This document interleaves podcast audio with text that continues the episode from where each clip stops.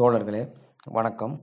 பத்தொன்பது பன்னெண்டு ஆயிரத்தி தொள்ளாயிரத்தி அறுபத்தி ஏழில் மாத்தூரில் நடைபெற்ற அரசினர் உயர்நிலைப்பள்ளி கட்டிட திறப்பு விழாவில் அறிஞர் அண்ணா அவர்கள் ஆற்றிய உரையிலிருந்து சிறு பகுதியானது தந்தை பெரியாரின் பகுத்தறிவு பண்பு எனும் தலைப்பில் நாம் இன்று கேட்கவிருக்கிறோம். தந்தை பெரியாரின் பகுத்தறிவு பண்பு. நான் பெரியார் அவர்களுடன் வடநாட்டு சுற்றுப்பயணம் சென்றிருந்தேன். அங்குள்ளவர்கள் நம் மக்களை விட மூட நம்பிக்கை உள்ளவர்கள். பெரியார் அவர்களின் தோற்றத்தைக் கண்டு அவர் தென்னாட்டிலிருந்து வந்திருக்கும் பெரிய சாமியார் என்றும் நான் அவரது சிஷ்யர் என்றும் கருதிவிட்டார்கள்.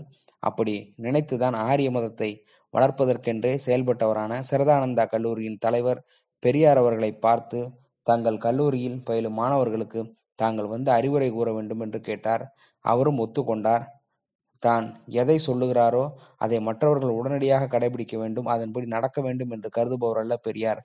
பிறர் கடைபிடிக்கும் மார்க்கத்தில் சென்று அவர்கள் மனம் புண்படாமல் அதனை எடுத்து கூறுவதுதான் அவர் பண்பு. சிறதானந்தா கல்லூரிக்கு செல்ல வேண்டும் என்றதுமே எனக்கு சற்று பயமாகத்தான் இருந்தது. அங்கு போய் நமது கருத்துக்களை சொன்னால் அவர்கள் எப்படி நடந்து கொள்வார்களோ என்று பயந்தேன். என்றாலும் துணிந்து பெரியார் அவர்கள் பின் சென்றேன்.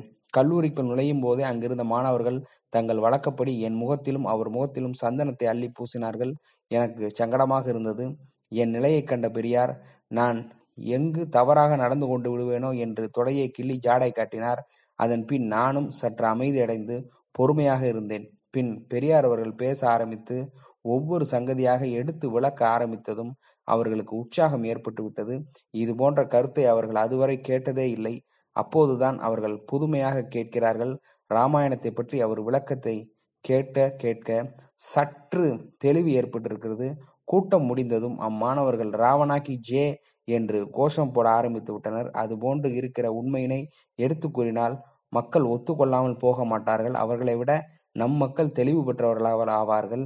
நம் நாட்டில் உத்தியோகத்துறையிலிருந்து ஓய்வு பெறும் பெரும் புலவர்கள் படித்து பட்டம் பெற்றவர்கள் மேதாவிகள் என்பவர்கள் முன் வந்து தங்களுக்கு உண்மை என்று தோன்றியதை தாங்கள் பதவியில் இருக்கும்போது சொல்ல பயந்ததை துணிந்து எடுத்துச் சொல்ல வேண்டும். பெரியார் அவர்கள் ஏற்றுக்கொண்டிருக்கும் பணியினை மேற்கொண்டு தொண்டாற்ற முன்வர வேண்டும்.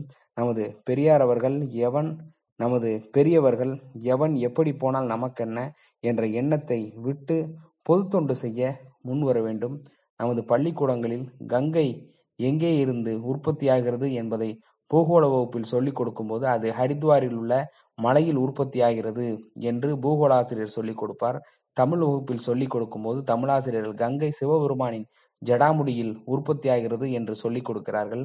பரீட்சையில் மாணவன் தமிழ் வகுப்பில் சொல்லிக் கொடுத்ததை பூகோள பரீட்சையிலும் பூகோள பரீட்சையில் சொல்லிக் கொடுத்ததை தமிழ் பரீட்சையிலும் எழுதினால் அவனுக்கு என்ன கிடைக்கும்? அவன் மீது தவறில்லை என்றாலும் அவனுக்கு மார்க் கிடைப்பதில்லை. இதுபோன்று மாறுபாடான கல்வி முறையானது மாற்றியமைக்கப்பட வேண்டும். உண்மையான அறிவை மாணவர்கள் பெற வழிவகுக்கப்பட வேண்டும். அத்தகைய அறிவு புரட்சியை செய்ய நாம் தயாராக இருந்தாலும் மக்கள் அதற்கு தயாரான நிலையில் இல்லை. அதற்கு பெரியார் அவர்கள் தொண்டும் பிரச்சாரமும் மிகவும் தேவையாகும். நன்றி வணக்கம்.